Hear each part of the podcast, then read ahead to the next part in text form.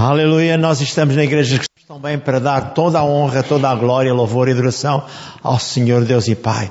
Querido Espírito Santo, és o convidado de honra para estares presente ministrar as mensagens e todos os testemunhos e tudo mais que se vai aqui apresentar esta noite.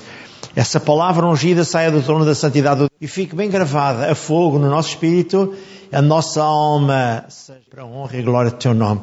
Nós te louvamos. Convidado de honra é o teu Santo Espírito. É Ele mesmo que nos vai ministrar a tua palavra. Nós queremos e assim é conosco, para a glória do Altíssimo. Amém. Podem sentar-se. Vamos agora ter a oportunidade de dar um título à mensagem. E a mensagem é esta: ousadia na oração. Subtítulo: Traz vitória. A ousadia na oração traz vitória. Este é o título completo. E é importante que nós possamos esta noite observar várias coisas. Deus é um Deus bom, soberano, abençoador. Ele vai querer o melhor para mim e para si. Então, começando com a oração. O que é uma oração? Oração é uma comunicação, é um diálogo entre mim e Deus o Pai. Quando eu preciso de agradecer tudo o que Ele fez por mim, tudo aquilo que eu preciso de colocar no seu altar, então eu me dirijo a Ele e Ele me vai ouvir. E eu tenho a plena certeza que Ele me vai ouvir, porque eu tenho comunhão e intimidade com Ele através da palavra e através da comunhão do Senhor Santo Espírito. Por outras palavras, a oração é a chave para que se desenvolva uma intimidade entre nós e o nosso Deus. A oração é a chave do avivamento. A oração é o pulmão da igreja. Eu lembro-me de ter lido um livro do pastor Davi Unguichot, em que o título era A oração é a chave do avivamento. E lá dentro ele dizia, a oração é o pulmão da igreja. Uma igreja que não ora é uma igreja que não tem respiração própria. E então é sufocada pelas coisas da vida. Esta é a verdade bíblica. Oração genuína é aquela comunhão de confiança absoluta em Deus. Quando eu tenho comunhão absoluta e confiança em Deus, eu tenho a plena certeza que a minha oração ela vai romper todas as dificuldades, ela vai reaver tudo aquilo que eu desejo e Deus o Pai me concederá essa bênção e essa graça. O próprio Jesus dizia lá em João, tudo o que eu pedir ao Pai em seu nome, Ele me concederia. Olhando mais para mim e para a igreja, o que é que diz aqui para mim e para a igreja esta mensagem? Deus sempre ouve o meu e o teu pedido. Todavia pode haver um entrave. Se tu não estiveres em pecado, Deus vai responder-te. Se tu estiveres em pecado, dificilmente o Senhor te ajudará e te dará instruções, te abençoará. Porquê? Porque a Bíblia é bem clara e ela é dirigida para todos nós. Em Isaías 59, 1 e 2 diz que Deus não está com o ouvido agravado para que não nos ouça, nem a mão dele encolhida para que não nos abençoe. Mas o nosso pecado faz divisão entre nós e o nosso Deus. Por outras palavras, o meu problema, o seu problema, está baseado na minha intimidade ou não intimidade com Deus. Deus vai ser um comigo se eu estiver com Ele. E lhe pedir perdão dos meus erros, das minhas falhas. Eu, a certa altura, em Isaías 43, 25, ele diz que é o Senhor quem perdoa toda a minha transgressão e liberta-me de toda, todo o pecado. Eu vou ler Isaías 43, 25 e o que é que eu posso ler? E depois tenho uma resposta de Deus em Isaías 43, 26. Vamos lá ver o que é que Deus me transmite. Isaías 43, 25. Ele diz assim: Eu, eu mesmo, sou o que apago as tuas transgressões por amor de mim, e dos teus pecados não me lembrarei. Procura também memorizar-me, lembrar-me, entremos juntamente em juízo, apresenta as tuas razões, os textos bíblicos, para que eu te possa justificar. É isto que Deus diz a mim, diz assim, diz toda a gente. Já agora vou lá ler o exercício 59, 1 e 2, para que não haja qualquer dúvida. O que é que diz aqui Deus através do profeta Isaías? 59, 1 e 2. Diz: Eis que a mão do Senhor não está encolhida para que não possa salvar, nem o seu ouvido é gravado para que não possa ouvir mas as nossas ou as vossas iniquidades fazem divisão entre vós e o vosso Deus, e os vossos pecados encobrem o seu rosto de vós, para que não vos ouça. Esta é a verdade bíblica. A certa altura, eu compreendo algo. Deus está sempre com aqueles que são dele, comigo, com os irmãos da igreja, mas há um momento em que nós paramos na comunhão com Deus. Como é que fazemos? Como é que isto vai acontecer? Eu vou lembrar o contexto, por exemplo, de Êxodo 14. E no Êxodo 14, o que é que eu me vou lembrar? Vou-me lembrar que o povo tinha acabado de ser liberto do Egito, as dez pragas existiram, e agora eles iam todos organizados, porque Deus deu-lhe a eles favores. Diz lá em capítulo 12, versículo 36, e o Senhor deu graça ao povo, aos olhos dos egípcios, e emprestaram-lhes, e, e, eles despojaram aos, aos egípcios. E saíram com todo, com tudo aquilo que era bom para sair. Todavia, Deus prova sempre o nosso caminho, as coisas boas têm que ser provadas para que sejamos abençoados. Então eu leio, por exemplo, em Êxodo 14, 15 em diante,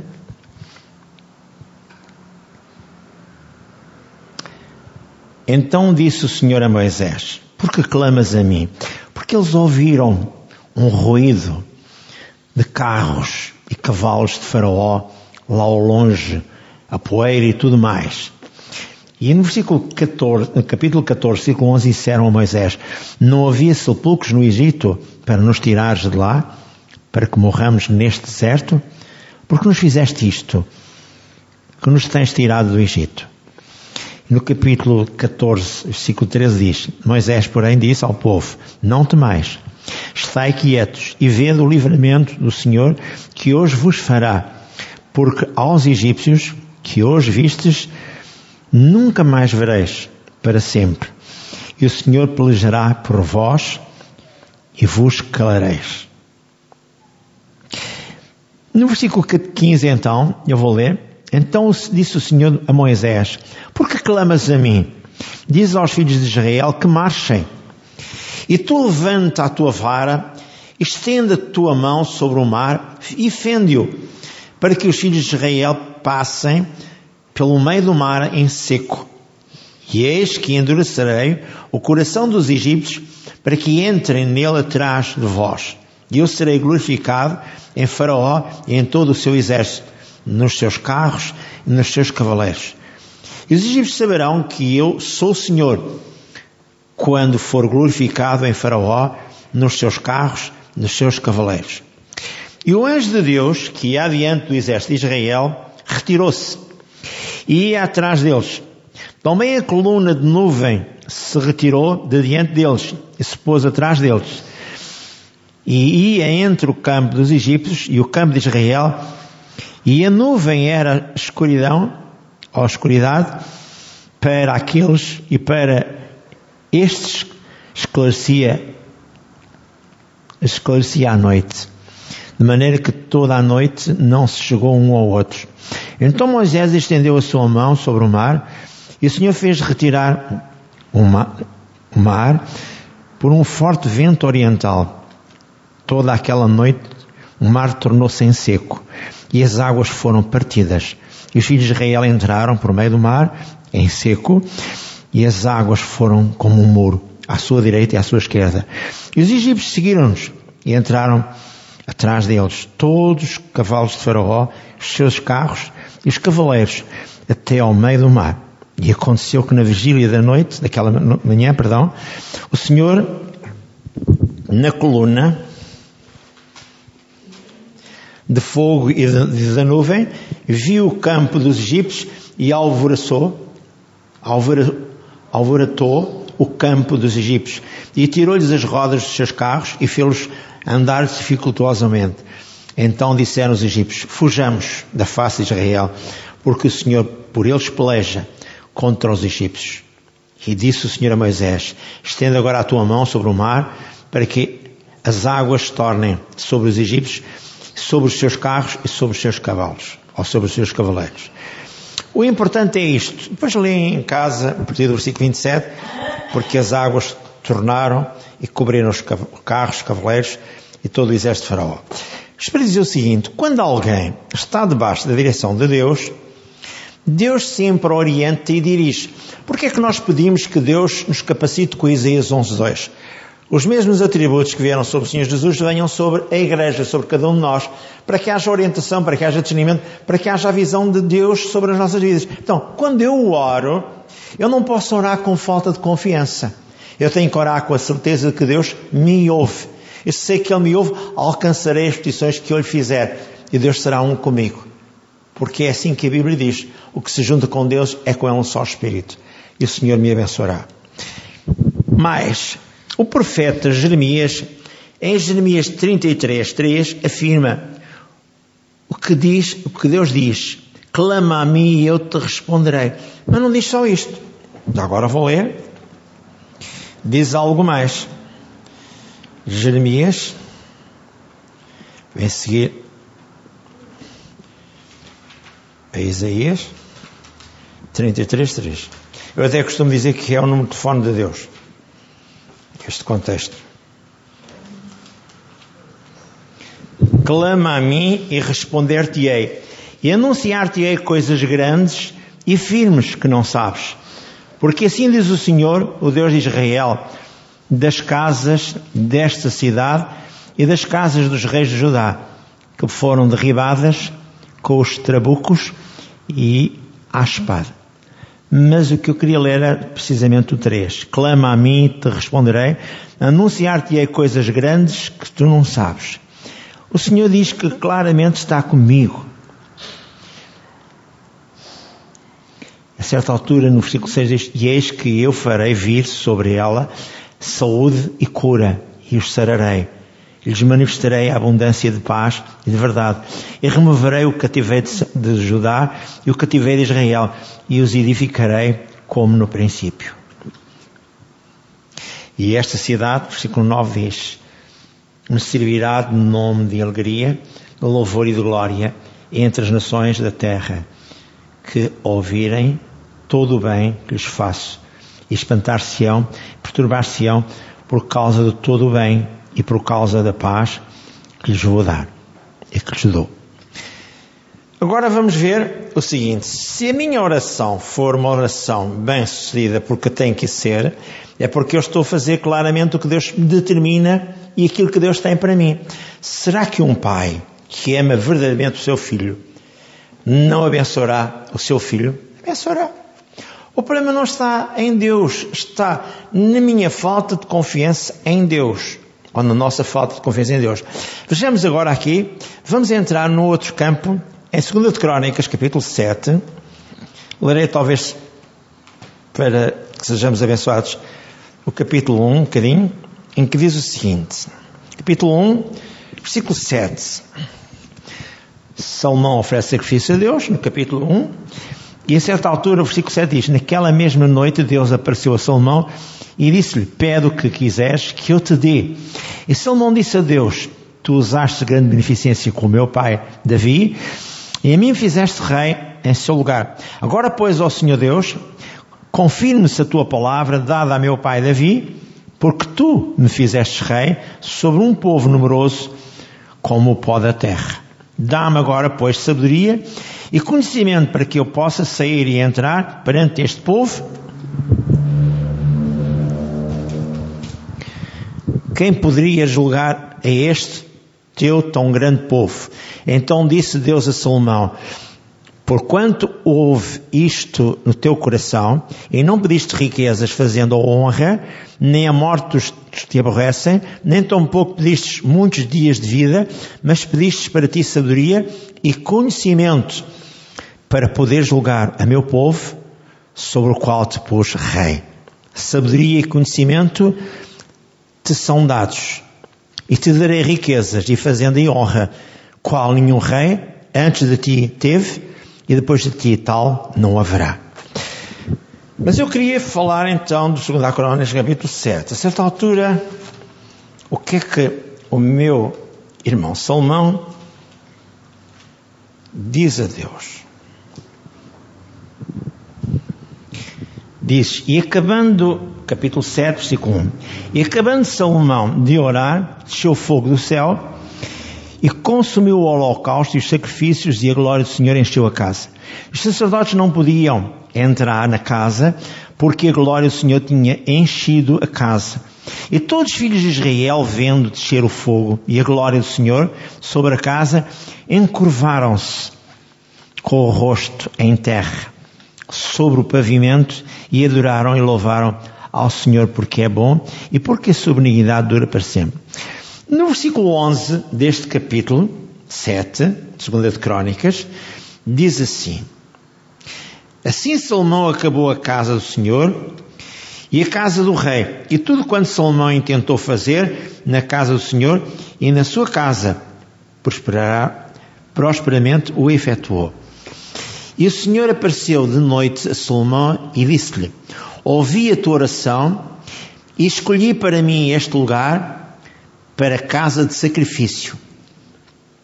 Se eu cerrar os céus e não houver chuva, ou se ordenar aos gafanhotos que consumem a terra, ou se enviar a peste entre o meu povo. E se o meu povo, que se chama pelo meu nome, se humilhar e orar, e buscar a minha face e se converter dos seus maus caminhos, então eu ouvirei dos céus, perdoarei os seus pecados, sararei a sua terra. Agora, pois, estão abertos os meus olhos e atentos os meus ouvidos à oração deste lugar. Porque agora escolhi e santifiquei esta casa para que o meu nome esteja, esteja sempre nela, perpetuamente, e nela estarão fixos os meus olhos e o meu coração todos os dias. Sabemos o que é que sucedeu depois da partida de Salomão que entrou um filho rebelde a liderar o povo de Israel e sabemos que a partir daqui houve grandes problemas, como o saque de tudo aquilo que era importante dentro do dentro do, do templo de Salomão e também mais tarde, numa terceira fase, foi destruída foi destruído o templo. Isto porquê? Porque as pessoas que andam na igreja não dão continuidade ao caminhar com Deus. Este filho de Salomão fez o pior que podia fazer. Os conselhos que ele recebeu dos mais jovens faz-me lembrar alguns movimentos. As pessoas que estão à frente dos movimentos deviam ser pessoas idóneas, que é o que Deus quer.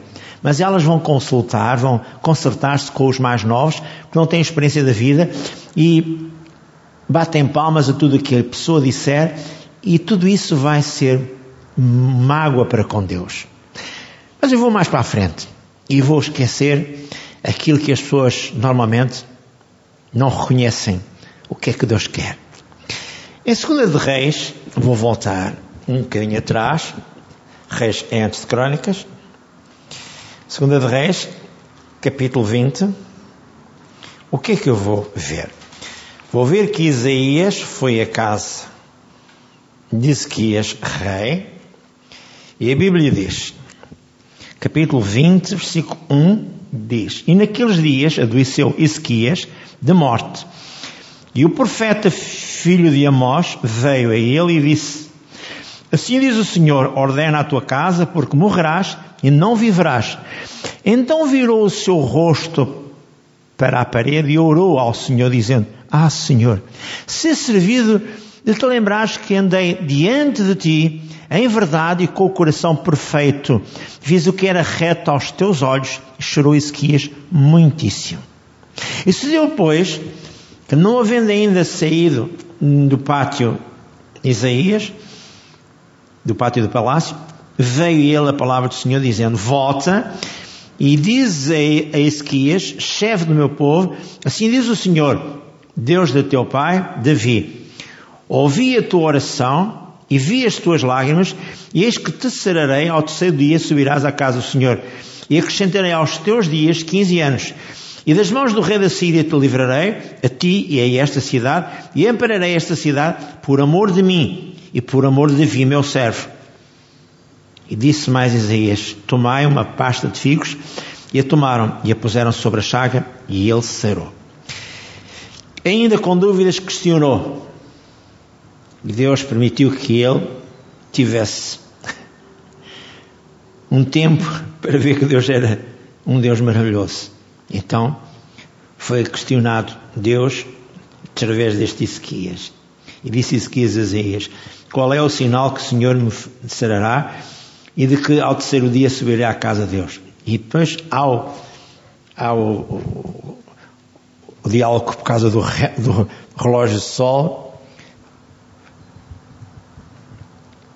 sobre, sobre a sombra 15 graus mais para a frente, 15 graus mais para trás, e Deus mostrou-lhe a ele Ezequias que realmente ele duvidava dele, de Deus. Vejamos mais à frente o seguinte. Em Atos 4, 29 a 31, já no tempo de Pedro e João, depois de cheios do Espírito Santo, o que é que aconteceu? Há sempre perseguições, e agora eles estavam um pouco apreensivos com as perseguições e a maneira como estavam a agir, aqueles estavam em liderança em Israel. Quer ver? Atos 4. Não pense que a palavra de Deus não é reta, não é correta. É. Diz a certa altura no Salmo 34, versículo 19. Muitas são as aflições de justos, mas o Senhor livra de todas. Vou ler agora este contexto de Atos 4, 29. Depois de haver aqui um, um, um Pedro e um João perante o Sinédrio, a certa altura eles eram, foram maltratados, foram presos, muita coisa aconteceu. E agora o versículo 29 diz assim, eh, Atos 4, 29. Agora, pois, ó Senhor, olha para as tuas ameaças e concede aos teus servos que falem com toda a ousadia a tua palavra. E enquanto estendes a tua mão para curar, e para que se façam sinais e prodígios pelo teu nome, pelo nome do teu amado filho, do teu santo filho, Jesus. E tendo eles orado, moveu-se o lugar em que estavam reunidos e todos foram cheios do Espírito Santo e anunciavam com ousadia a palavra de Deus. Há muita gente que não entende isto, sabe? A Bíblia diz a certa altura, em Mateus capítulo 6, versículo 8, que tudo aquilo que eu preciso, Deus sabe. E antes que eu lhe peça o que quer que seja, Deus sabe. Mas há alguns que fazem orações prolongadas, capítulo de Mateus 6, 7, capítulo 6, versículo 7, diz que Deus não quer orações prolongadas. Ele quer a firmeza, a singeleza do nosso espírito para ele poder corresponder com a bênção e com a graça divina. E aqui aconteceu. Porque no versículo 24 do capítulo 4 diz assim: e ouvindo eles isto unânimes, levantaram a voz a Deus e disseram, Senhor, Tu és o que fizeste o céu e a terra e o mar, e tudo o que neles há, que dissestes pela boca de Davi teu servo, porque bramaram as gentes e os povos pensaram coisas vãs. Pois continuou.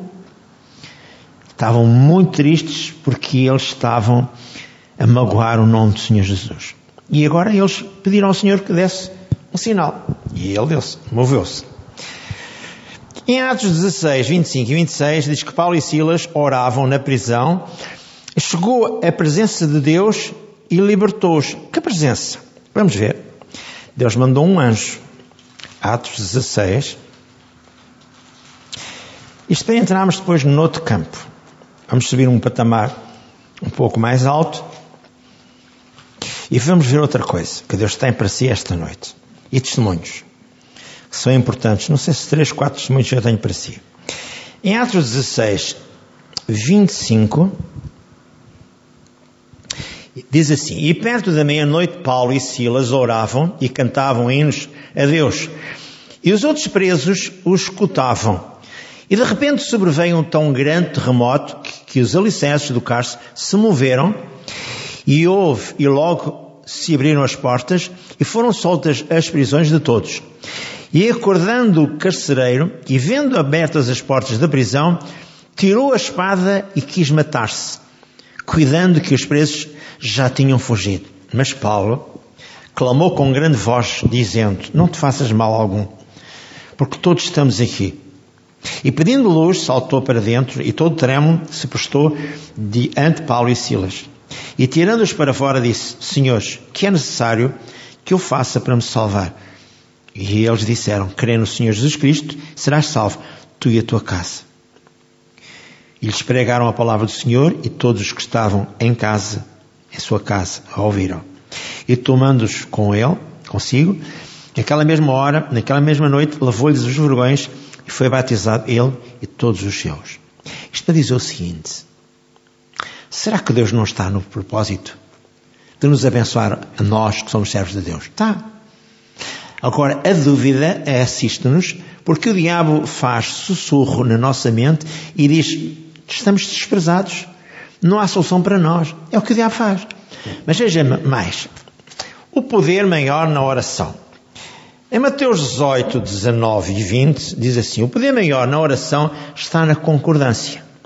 A certa altura, um reverendo chamado Pai Nelson, das Assembleias de Deus, mais tarde tornou-se um homem todo voltado para para a Igreja Viva de Jesus, afirmou sobre o texto bíblico de João 14, 14: Se pedirdes qualquer coisa em meu nome, disse Jesus, eu, e eu não a tiver, então eu farei para vós. Este Pai Nelson deu uma experiência muito especial, muito, muito grande. Foi uma vez, ele foi o próprio a ser abençoado porque uma perna dele foi, foi esmagada. Quiseram amputar a perna e ele mandou que os anciãos da igreja orassem por ele. E é isto que muitas vezes nós não entendemos. Deus está sempre conosco. Então o reverendo afirmou sobre o texto bíblico: Se pedires qualquer coisa em meu nome, disse Jesus, e eu não a tiver, então eu farei para vós. Há mais importância também neste poder da concordância, neste poder maior da oração. Dois podem pôr dez mil em fuga. O irmão é fervoroso na oração e sozinho pode obter a resposta a tudo, mas se tiver alguém que se alia a si em oração, a Bíblia diz que um porá mil em fuga e que dois porão em fuga dez mil. Isto vem em Levítico 26, 8 e em Deuteronômio 32, 30. Eu vou ler Deuteronômio 32, 30. Se quiserem ler em casa, também Levítico 26, 8. Isto só para dizer o seguinte: é o poder da concordância. Diz lá em Mateus 18, 19 e 20. Quando dois concordam na terra, Deus o Pai opera no céu. Deuteronômio então 32, 30.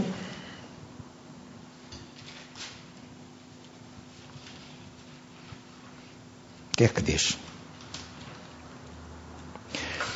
Como pode ser que um só perseguisse mil e dois fizessem fugir dez mil, se a sua rocha, se a presença de Deus os não vendera e o Senhor os não entregara?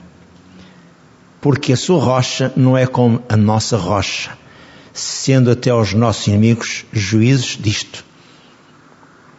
Isto só para, só para nós sabermos o seguinte: quando há um poder de concordância entre duas pessoas crentes, sérias, a viver debaixo da direção de Deus, quando dois concordam, tudo opera. Vou-vos dar agora, a seguir, mais à frente, testemunhos. O primeiro testemunho eu posso pôr o seguinte: o exemplo de marido e uma mulher podem tornar-se poderosos sócios em oração. A oração de concordância requer apenas dois crentes sobre a terra que concordem em volta da palavra de Deus. Entenda isto. Deus quer que você seja abençoado. E uma casa onde houver uma mulher e um homem que concordem e sejam tementes a Deus a sério, o diabo não tem espécie alguma de sorte lá naquela casa. porque Deus vai estar sempre com os dois. Uma outra parte, subo um patamar mais alto. Toda e qualquer oração é baseada nas Escrituras. A fé é fundamental para todo e qualquer tipo de oração. A oração não faz funcionar a fé, mas é a fé que faz com que a oração funcione. Por isso, é importante saber que orações prolongadas não resolvem nada. Mateus 6, 7. O importante é que eu saiba que Deus a princípio sempre me ouve. Não é preciso estar com ladainhas. A minha neta diz lenga-lengas, não é? Fala em lenga-lengas ela. Já aprendeu a dizer que aquilo que nós dizemos que não é importante são lenga-lengas. Que é uma criança que tem 3 anos. Veja o que eu lhe vou ler em Mateus 6, 7.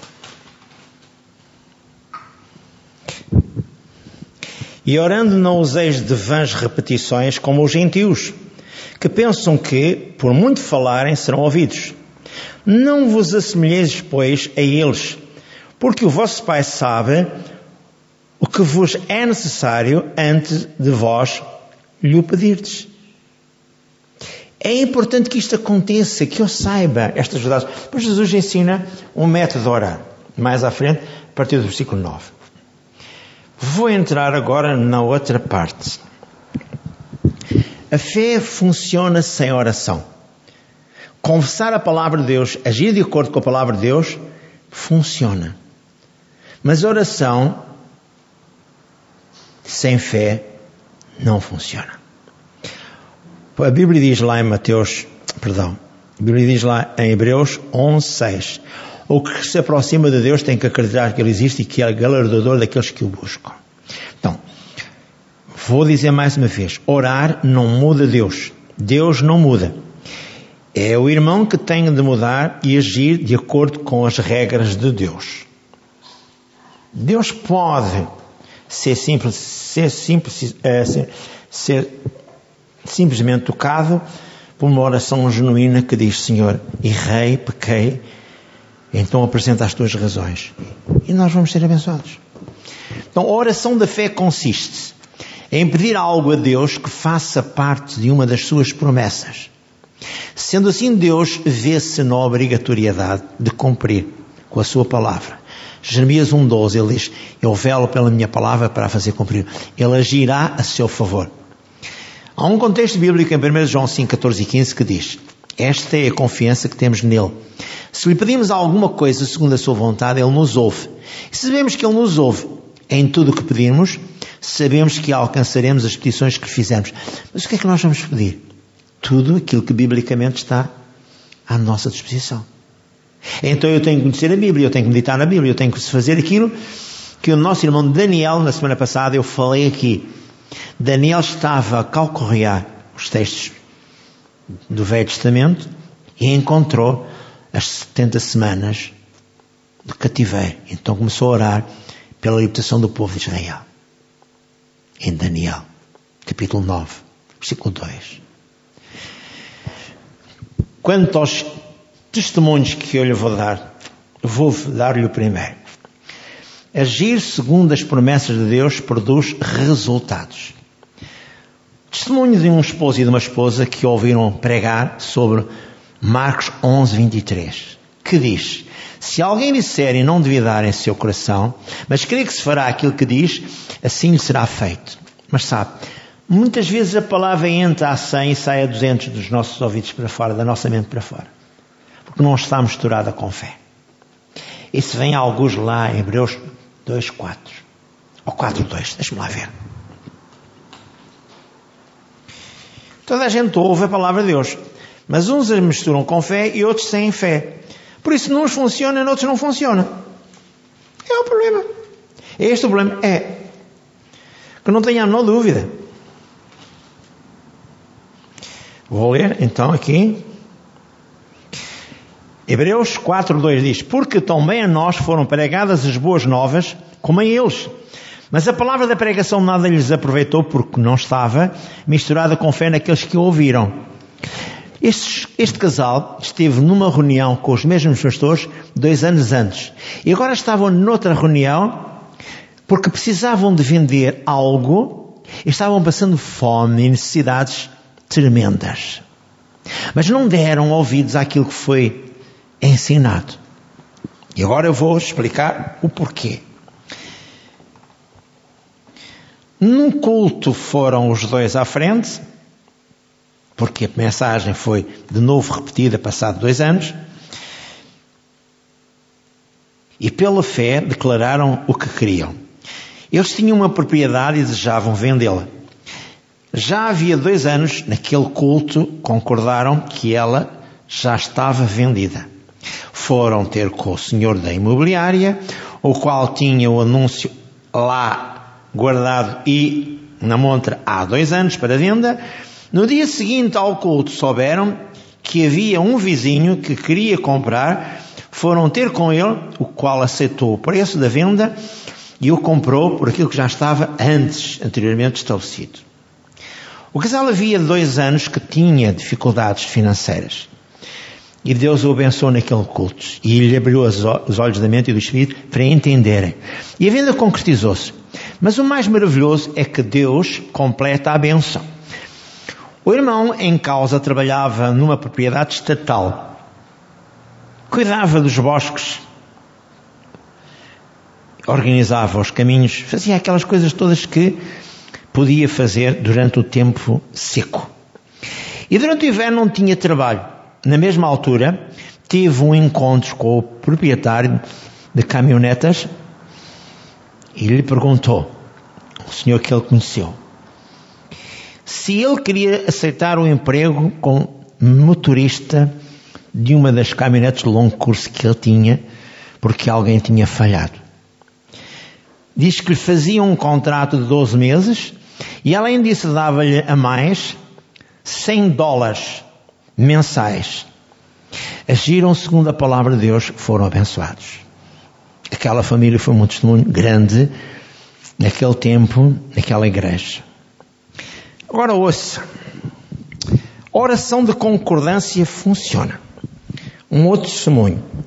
O encontro de dois amigos, um era pastor e haviam sido criados juntos, andando também na mesma escola, o não crente trabalhava com o irmão numa garagem do irmão mais velho.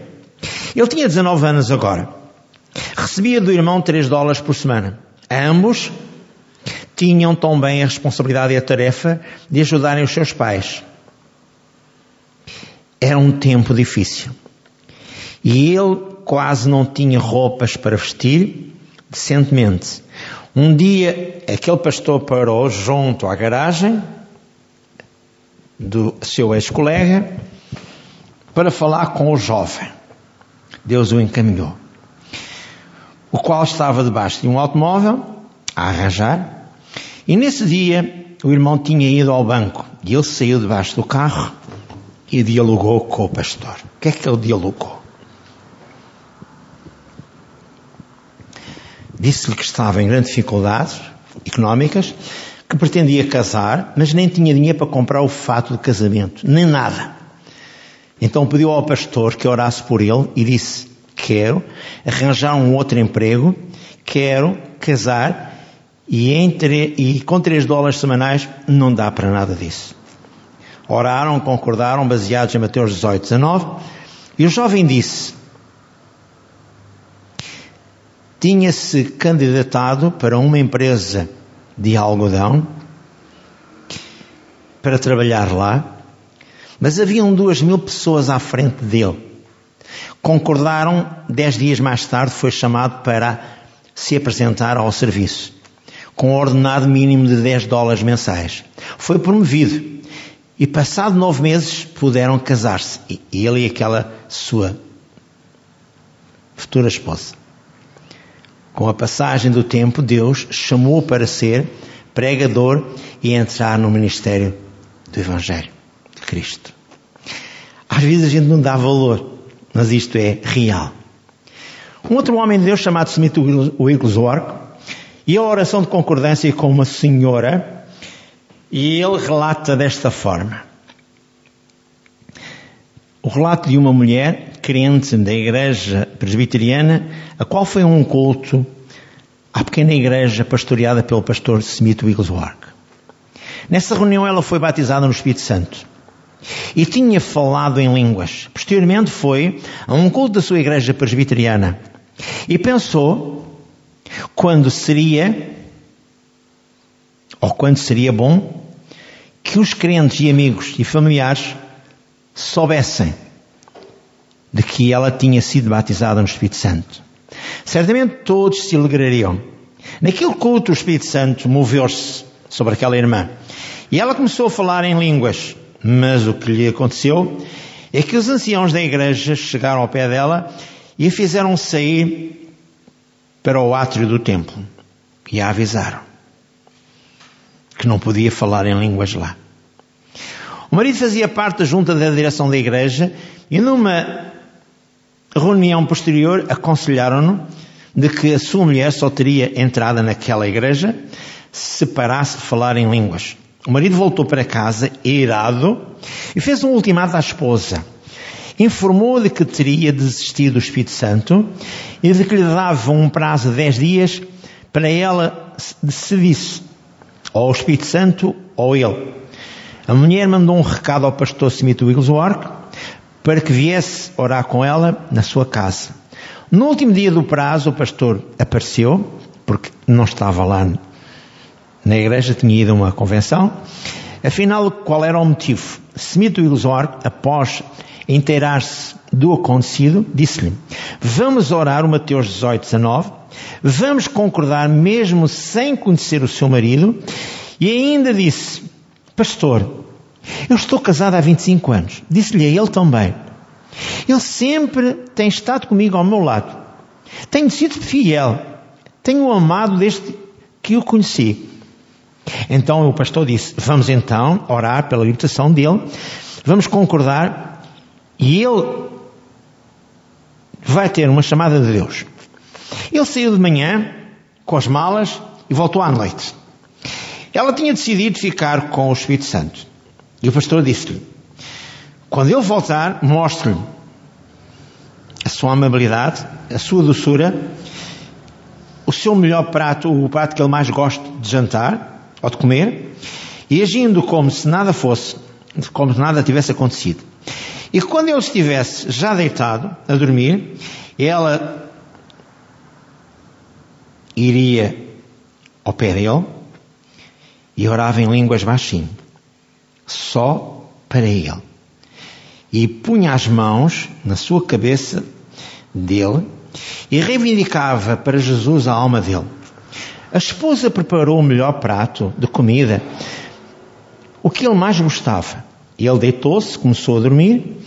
Ela ajoelhou-se, colocou a mão dela sobre a cabeça dele e, passado um minuto, ele saltou da cama. Ajoelhou-se de braços levantados e pasmado levantando os braços e em oração, pediu a sua salvação e de seguida ele foi batizado no Espírito Santo. Ela assumiu a autoridade espiritual. Isto vem também relacionado em Atos 16, 31. Ela assumiu a autoridade espiritual. Às vezes os crentes não assumem nada nem coisa alguma. Andam na igreja só por andarem. A ver se alguém ora por eles, a ver se Deus faz alguma coisa por eles. Mas essa não é a verdade que Deus quer. Agora veja só um é mais, um, mais um, só mais um testemunho. A oração de concordância obtém os resultados. Testemunho de um jovem pregador, Dr. Jorge Troué, após o seu primeiro sermão, teve na assistência um rancheiro, um homem alto, forte, mais ou menos da altura de dois metros, um homem crente, fervoroso. No final da reunião, o rancheiro foi ter com o pastor e perguntou-lhe se ele acreditava em tudo que a Bíblia ou que nela estava escrito. Claro, disse o pastor pregador. Então o rancheiro perguntou se ele conhecia o texto bíblico e se acreditava nele, conforme está escrito em Mateus 18, 19. Quando dois concordam na terra, Deus o Pai, o Pai no céu. O rancheiro mostrou o texto bíblico e disse, pastor, é o primeiro pregador que questionei que, que, que acredita neste texto bíblico. O Rancheiro disse: Quero que o pastor concorde comigo que o meu capataz e a família dele sejam salvos na próxima noite. O Dr. Trouê disse que concordava com aquele homem, naquele trecho bíblico. O rancheiro estendeu a mão, segurou a mão dele, do pastor, e disse: Senhor, agradeço desde já, porque afinal, ou finalmente, encontrei alguém que concorda comigo. Tenho procurado por alguém durante estes anos. E este pequeno pastor e eu concordamos que o João e a sua família seriam salvos. O pastor voltou para casa e naquela mesma noite não conseguiu dormir, com o receio de que coisa que não acontecesse corretamente. Durante a noite vinham-lhe pensamentos contrários. No entanto, ele tinha concordado que o capataz e a família seriam salvos. O que contou o pastor George Troé? Na noite seguinte foi à reunião, olhou para as filas da sua igreja e nem o rancheiro, nem ninguém que tivesse lá a primeira vez. Finalmente, quando a congregação entoava os hinos, por exemplo, aquele vem à salvação, não apareceu o rancheiro, aliás, lá apareceu o rancheiro, aquele homem alto, forte, e atrás dele a família do capataz, ele, a esposa e as filhas. Foi feito o apelo à salvação, para que viessem à frente para terem um encontro com o Senhor Jesus. Tocou mais um hino, que seria o último, avisou o pastor. A filha mais velha do capataz, uma menina de mais ou menos 13 anos, foi à frente, ajoelhou-se junto ao púlpito da tribuna. Depois veio a do meio, depois a mais pequena, a seguir a esposa, e ele no final. No final o rancheiro agarrou nas mãos do pregador e agradeceu, e disse-lhe, concorde comigo, amanhã trago o meu vizinho. E todas as noites vinham todos o que eles concordavam. O doutor Troé, pastor jovem, disse: E se este homem tem concordado comigo que o sol nascesse no poente, até isso teria acontecido. Então, para si, para mim, esta noite. E quanto a si, meu irmão, como é que está a sua fé para encontrar Deus consigo esta noite? E para que Deus seja glorificado através do seu relacionamento com Ele e pela sua oração. Crê nela? Então vamos ficar de pé. Vamos dizer assim, Senhor Deus e Pai, obrigado porque esta noite chegámos à tua casa de oração e ouvimos a mensagem de edificação, de concordância e a certeza que tu não falhas. Assim nos arrependemos das nossas falhas, dos nossos erros e de todo o juízo de valor que fizemos no dia errado que tu não queres, Pai. Assim eu me coloco perante a tua face, reivindico a salvação da minha casa, da minha família, a libertação de toda a minha casa e daqueles que mais de perto estão comigo. Eu creio, Pai, e assim eu serei abençoada e tu serás glorificado. Eu creio e eu vou tomar posse esta noite já daquilo que nós concordamos entre mim e ti, Senhor Deus e Pai, no nome de Jesus. Amém e amém.